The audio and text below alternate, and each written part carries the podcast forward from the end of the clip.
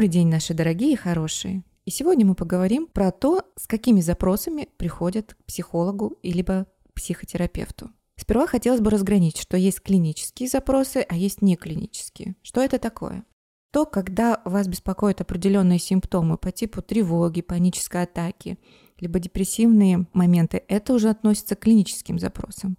И здесь очень важно разделять. Если вас беспокоит, например, нарушение сна, вы плохо засыпаете, либо очень рано а, пробуждаетесь и не можете уснуть дальше, у вас плохой аппетит в течение двух недель и более, то это уже говорит о том, что, скорее всего, нужно обратиться к специалисту. И здесь уже работать с этим клиническим запросом. Но сегодня мы бы хотели поднять тему о том, какие бывают неклинические запросы, с которыми приходит психологу, если нет таких симптомов, таких проявлений. И нам не хочется брать банальные тревожно-депрессивные симптоматики, с которыми часто приходят, а мы опираемся на то, что слышим в своей практике. За основу всегда берем нашу любимую схемотерапию, когнитивно-поведенческую терапию, и двинемся по каким-то блокам, которые вроде бы про одно и то же, но все-таки про разное.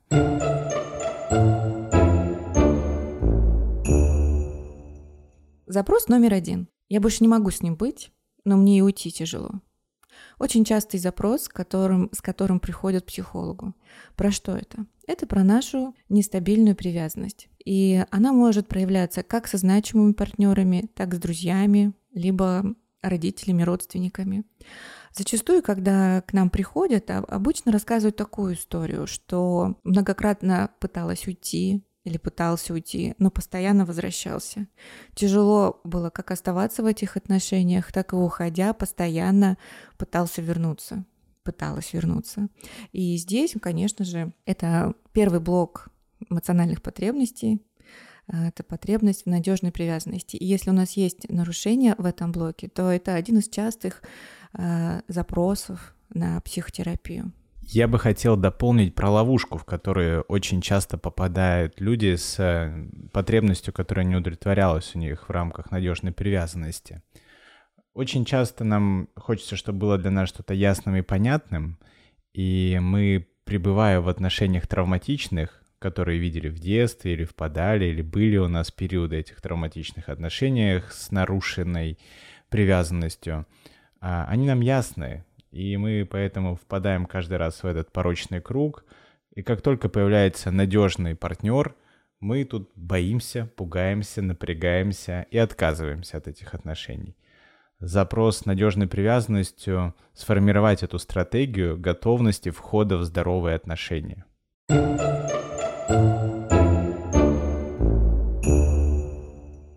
Не пойму, кто я. Не могу разобраться, что хочу именно я, не могу себя найти в работе, неудовлетворенность своей работой, сложности в профессиональной реализации. Именно так звучат запросы наших клиентов, у которых не удовлетворялась потребность в автономии и компетентности. Зачастую, приходя с подобным запросом на сеанс, мы разбираем сложности в установлении иерархии на работе, когда очень много э, берется ответственности, но при этом не запрашивается соответствующая зарплата либо действительно находится не, на, не в той организации или не в той области, в которой бы хотелось. И здесь мы уже решаем вопрос о том, куда хотелось бы на самом деле направиться.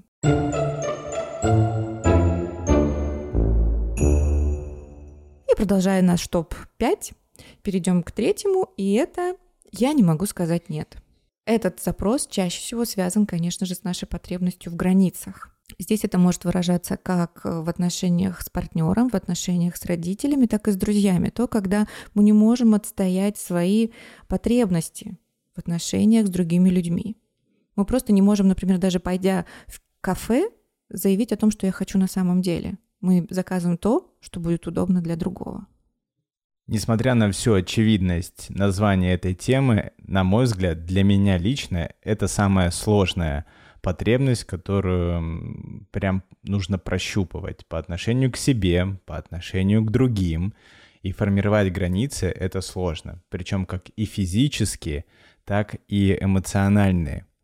Большой соблазн быть хорошим, даже я бы сказал хорошеньким, добреньким, а, когда мы пытаемся под кого-то подстроиться в ущерб себе. Четвертый запрос. Не могу радоваться. Либо я хочу научиться держать себя в руках. Эти запросы относятся к нашей потребности в выражении своих эмоций и потребностей. И здесь различный спектр от положительных до отрицательных эмоций. И могут быть как в одну сторону, так и в другую сторону перекосы. Либо мы совершенно не можем испытывать определенные эмоции, либо у нас их наводнение, и мы даже не знаем, как с этим быть. Не зря схемотерапия относится к третьей волне, а для третьей волны свойственен именно эмоциональный а, контекст, и эмоции — это наш физиологический процесс.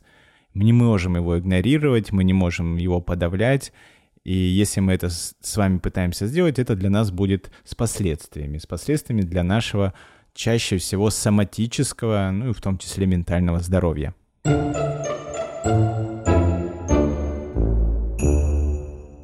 И пятый запрос.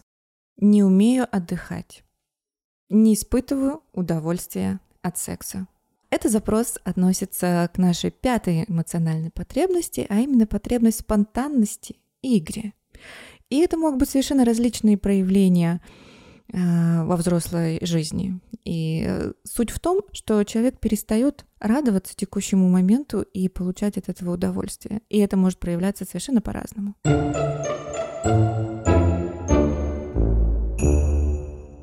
Сегодня мы разобрали одни из самых популярных запросов, которые встречаются в нашей практике. Безусловно, все индивидуально, мы подходим клиент-ориентированно, мы понимаем, что очень много див-диагнозов и каких-то процессов. Вы наверняка услышали себя не в одном блоке. Если себя не услышали, то круто, что вы себя не, услышите, не услышали, и поделитесь, пожалуйста, как вам удается быть на плаву, удовлетворять все свои потребности, лайфхаки и так далее. Надеюсь, этот пост был полезным. Пока-пока, до новых встреч.